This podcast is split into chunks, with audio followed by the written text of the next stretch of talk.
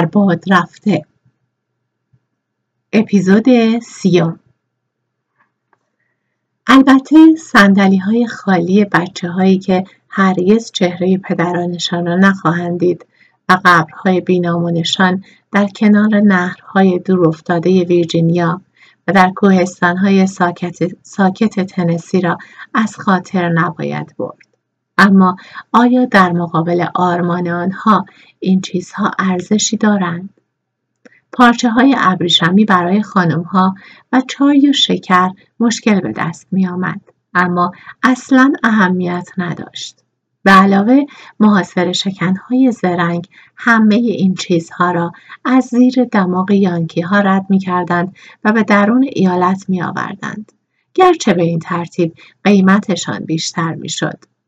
به زودی رافائل سمس و ناوگان اطلاف کشتی های جنگی یانکی ها را در هم خواهد کوبید و بنادر آزاد خواهند شد. انگلیس داشت به کمک اطلاف می آمد. چون کارخانه های انگلیسی به خاطر نداشتن پنبه بیکار مانده بودند.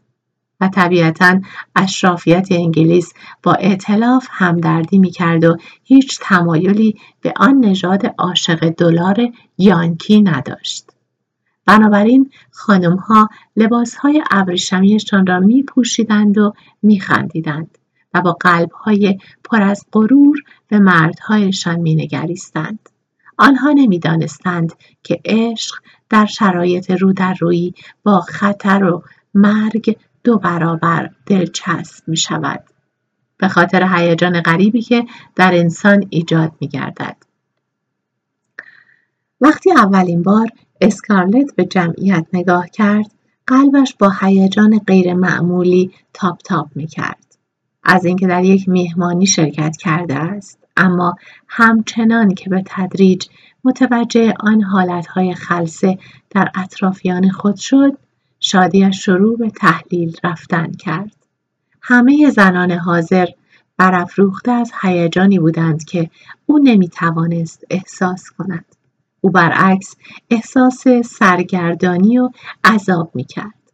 حالا دیگر سالان و دخترها زیباییشان را از دست داده بودند و آن اشتیاق داغ فداکاری در راه آرمان که هنوز روی تمام چهره ها می درخشید به نظرش او خدای من به نظرش احمقانه می آمد. با جرقه ای از خداگاهی در مغزش دهانش باز ماند و تشخیص داد که در آن غرور درنده و در آن اشتیاق به فدا کردن خود و همه چیزشان در راه آرمانی بیهوده با آنها شریک نیست. قبل از آنکه وحشت باعث شود که به خودش بگوید نه نه من نباید چنین فکرهایی بکنم این فکرها غلط و گناهالود هستند او می‌دانست که آرمان برایش هیچ مفهومی ندارد و از اینکه دیگران دربارش صحبت کنند هم کسل می شود. به خصوص با آن حالت تعصب آمیزشان. به نظر او آرمانشان مقدس نبود. جنگ هم امر مقدسی نبود بلکه اونی بود که مردان را میکشت و آن همه هزینه در برداشت و باعث می‌شد اجناس سخت به دست آیند. او می‌دانست که از بافتنی بافتن و نوار زخم بندی درست کردن و پنبه پاک کردن که پوست انگشتانش را زبر کرده بود خسته شده است. و می‌دانست که از بیمارستان هم خسته شده است. از تحمل بوی نامطبوع بیماران قانقاریایی و ناله های بیپایان خسته شده است و از حالتی که فرارسیدن مرگ به چهره تحلیل رفته بیماران می‌دهد وحشت دارد. دزدانه نگاهی به اطرافش افکند. وحشت داشت که مبادا کسی افکارش را بخواند. اوه چرا او نمی‌توانست مثل این زنها باشد؟ آنها در وفاداری به آرمانشان خوشقلب و صادق بودند. آنها واقعا به آنچه که می‌گفتند و می‌کردند اعتقاد داشتند و اگر کسی شک می برد که او نه نه هیچ کس نباید بفهمد او باید تظاهر کند که در آن غرور و اشتیاق با آنها سهیم است و نقش خودش را به عنوان بیوه یک افسر ارتش ائتلاف که اندوهش را شجاعانه تحمل می کند که قلبش در ماتم است که احساس می کند مرگ شوهرش در مقابل پیروزی آرمانشان ارزش ندارد ادامه دهد. اوه چرا او با دیگران فرق داشت؟ چرا با این زنان دوست داشتنی فرق داشت؟ او هرگز نمی‌توانست آنقدر با از خود گذشتگی کسی یا چیزی را دوست بدارد. چقدر احساس تنهایی می‌کرد. و او قبلا هرگز نه جسمن و نه روحن احساس تنهایی نکرده بود. ابتدا سعی کرد این افکار را از خود براند. اما صداقت او با خودش بیشتر از آن بود که چنین اجازه ای را بدهد. و بنابراین همچنان که بازار ادامه میافت و در حالی که او و ملانی با خریدارانی که به قرفهشان می آمدند گفتگو می کردند مغزش در حال جوشش بود و سعی می کرد خودش را برای خودش توجیه کند. کاری که برای او هیچ وقت مشکل نبود. زنهای دیگر با آن دم زدنهایشان از میهن پرستی و آرمان به سادگی احمق و هیستریک بودند و مردها هم با آن صحبتهای داغ درباره حقوق ایالتی همانقدر بیشعور به نظر می آمدند. او اسکارلت اوهارا هامیلتون تنها کسی بود که شعور سرسختانه یک ایرلندی را داشت. او خیال نداشت با دفاع از آرمان از خودش یک احمق بسازد اما خیال هم نداشت که با اعلام احساسات حقیقیش چهره احمقانه به نظر برسد او به قدر کافی سرسخت بود که موقعیت عملی را در نظر داشته باشد و هرگز هم کسی نفهمد که چه احساس می کند. چقدر تمام بازار متحیر می شد اگر می‌فهمید که او چه فکر می کند. چه ضربه می‌خورد. اگر او روی سکوی نوازندگان میپرید و اعلام می داشت که به نظر او جنگ باید متوقف شود تا همه بتوانند به خانه هایشان بازگردند. پنبهشان را بکارند و آن وقت می‌شد میهمانی ترتیب داد و با پسرها رقصید و یک عالم لباس سبز کمرنگ داشت. برای یک دقیقه توجیهاتش باعث شادمانیش شد. اما همچنان با نفرت به مردم توی سالن نگاه می‌کرد. قرفه دختران مکلور همانطور که خانم مریودر گفته بود زیاد به چشم نمی‌خورد و به ندرت کسی در آن گوشه به سراغ آنها میآمد و اسکارلت کاری به جز نگاه به جمعیت شادمان نداشت. ملانی متوجه حالت او شده بود. اما چون آن را حاصل دلتنگی برای چارلز می‌دانست سعی نمی‌کرد سرش را با صحبت گرم کند. در حالی که اسکارلت نشسته بود و با خشم به گرداگرد سالن نظر میانداخت او خودش را سرگرم چیدن اجناس توی قرفه نموده بود. حتی انبوه گلهای زیر تصاویر آقای دیویس و آقای استیفنز هم اسکارلت را عصبی می کردند. او با تحقیر فکر کرد مثل محراب کلیسا شده است و طوری دربارهشان صحبت می کنند که انگار خدا و مسیح هستند. بعد از این کفری که گفته بود چنان احساس ترس کرد که نزدیک بود صلیبی به خود بکشد اما فورا متوجه شد و خودش را نگه داشت. بعد با وجدانش به جدل برخاست. خب این حقیقت دارد. همه طوری رفتار می کنند که انگار این دو موجود مقدسند. در حالی که مردانی هستند مثل بقیه و به عنوان مرد خیلی هم بدقیافه. البته آقای استیفنز نمی توانست کاری برای قیافش بکند چون در سراسر زندگیش علیل بود. اما آقای دیویس اسکارلت نگاهی به چهره زرد و سرخ و مغرور او افکند. ریش بازیش بیشتر از همه او را عذاب می‌داد. مردها یا باید صورتشان را کاملا اصلاح کنند یا سبیل بگذارند و یا ریش توپی. و هنگامی که آن ذکاوت سرسخت را که بتواند بار این ملت تازه را تحمل کند در چهره او ندید فکر کرد این جاروی کوچولو تنها چیزی است که به قیافه او حالت جدی می‌دهد نه او دیگر شادمان نبود ابتدا حضور در میان جمع کمی خوشحالش کرده بود اما حالا این دیگر کافی به نظر نمی رسید. او در بازار بود اما شرکتی در آن نداشت. هیچ کس توجهی به او نمی کرد. تنها زن جوان بیشوهری بود که عاشقی نداشت.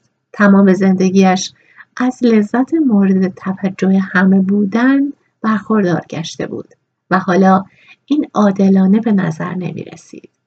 او هفده سال داشت و پاهایش می‌خواست با ریتم رقص به حرکت درآید او هفده سال داشت و شوهرش در گورستان اوکلند آرمیده بود و پسرش در گهوارهای در خانه ام پیتی پت و همه فکر می‌کردند که باید از سرنوشت خیش راضی باشد. او سینه سفیدتر کمری باریکتر و پاهای کوچکتر از تمام دخترهای حاضر داشت. اما با تمام اینها باید در کنار چارلز در حالی که عنوان همسر عزیز او را داشت میماند. او دختر نبود تا بتواند برقصد و با مردها خوشبش کند همسر هم نبود که بتواند با سایر زنان به انتقاد از رقص و شوخی دخترها بنشیند و برای بیوه بودن هم به قدر کافی پیر نبود. بیوه ها باید پیر باشند. آنقدر پیر که دلشان نخواهد برقصند و خوشو کنند و ستایش شود. اوه عادلانه نبود که او آنجا آرام با نهایت وقار و نزاکت یک بیوه در حالی که تنها هفته سال دارد بنشیند.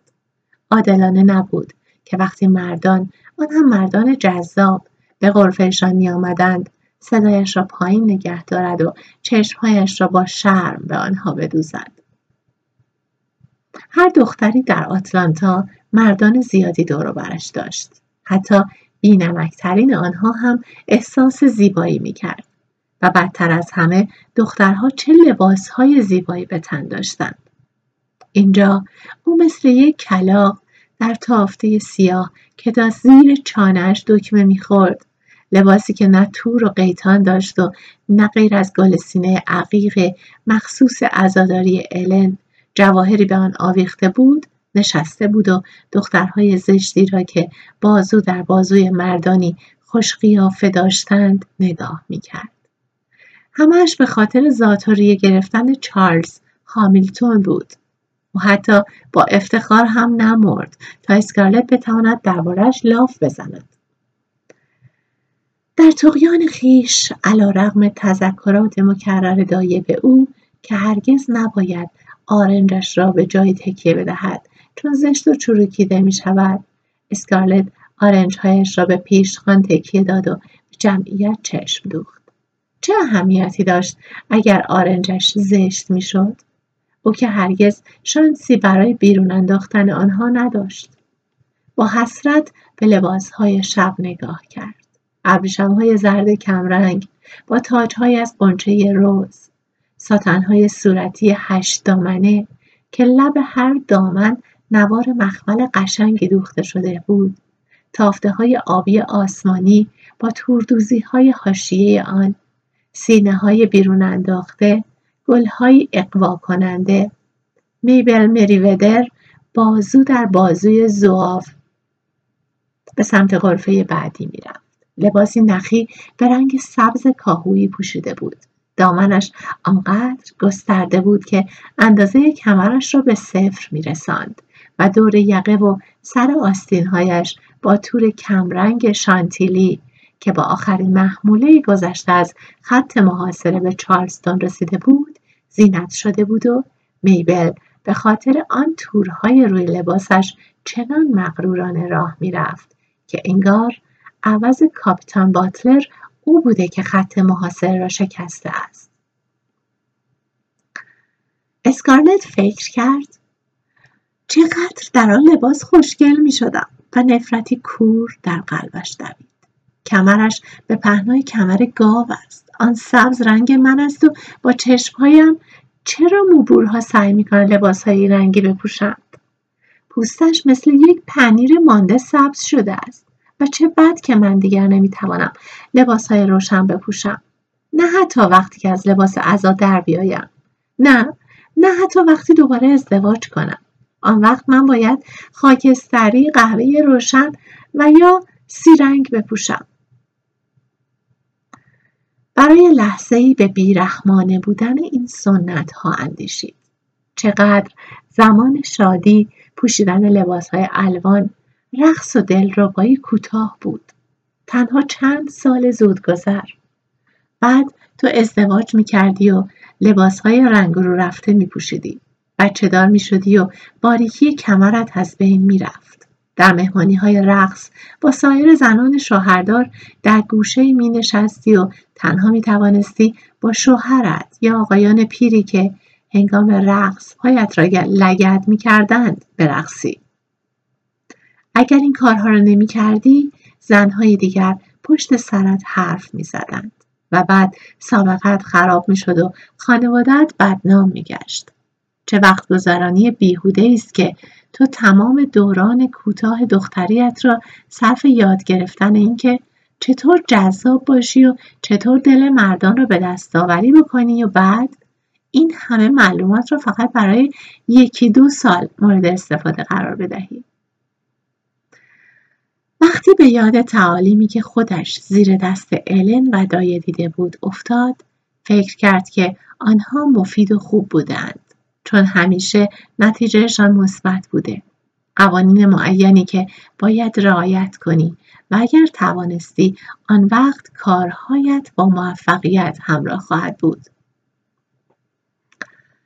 با های مسن باید بی تزویر و مهربان باشی و تا جایی که ممکن است ساده لوح به نظر بیایی چون آنها خیلی دقیق بودند و به دخترها با حسادت یک گربه نگاه می کردند و آمده بودند تا یک حرکت یا کلمه حساب نشده به رویت بپرند.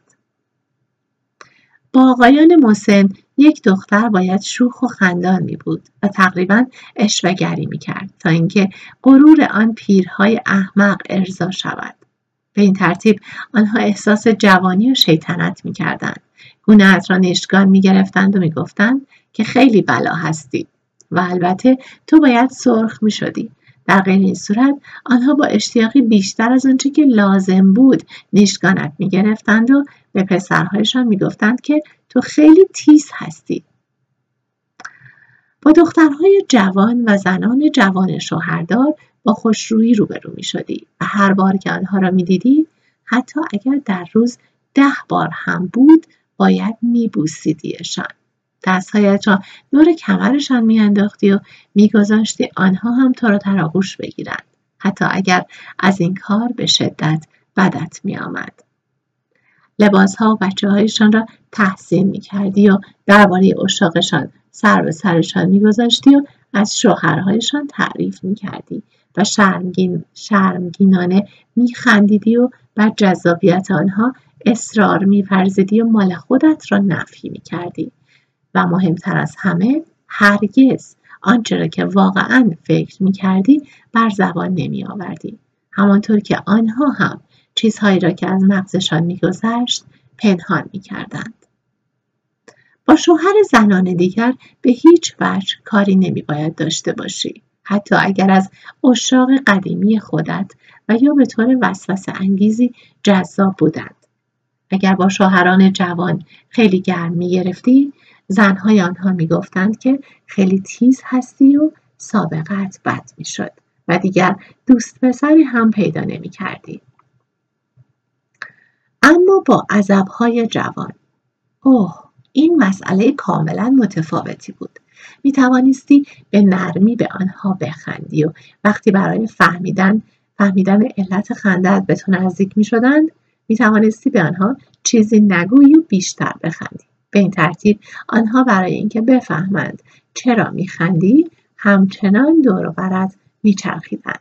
می‌توانستی با چشمهایت همه چیزهای هیجان انگیزی را که باعث می‌شد یک مرد تمام تلاشش را بکند تا با تو تنها بماند وعده بدهی و بعد وقتی با او تنها می شدی و سعی می کرد تو را ببوسد می توانستی خیلی خیلی رنجیده یا خیلی خیلی عصبانی شوی. می توانستی کاری بکنی که به خاطر پستیش از تو معذرت بخواهد و باید و بعد با چنان شیرینی او را میبخشیدی که برای سعی به دوباره بوسیدن تو از کنارت دور نمی‌شد. برخی اوقات البته به ندرت میگذاشتی که تو را ببوسند. الن و دایه این را به اسکارلت یاد نداده بودند. اما او می توانست که حیله مؤثری است. بعد گریه می کردی و اعلام می داشتی که دیگر نمیدانی چه بر سرت خواهد آمد و او که حالا تو را بوسیده است احترامی برایت قائل نخواهد بود. آن وقت او اشکهایت را پاک می کرد و معمولا برای اینکه نشان دهد چقدر به تو احترام می‌گذارد پیشنهاد ازدواج می نمود. و بعد می بایست اوه خیلی کارها می‌شد با عذبها کرد و همه اش را می‌دانست نگاه های خمار و زیر چشمی تبسم های ظریف از پشت پاد بزن چرخاندن باسن طوری که دامنت مثل یک ناقوس حرکت کند اشکها خنده ها شوخی ها و همدردی های دوستانه اوه تمام حقه هایی که هرگز شکست نخوردند مگر با اشلی؟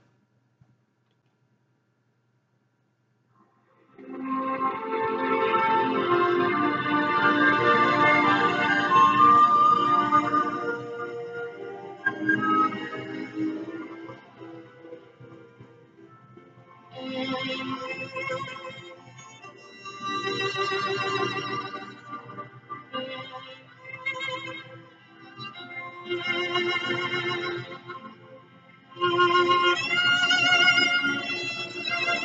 you.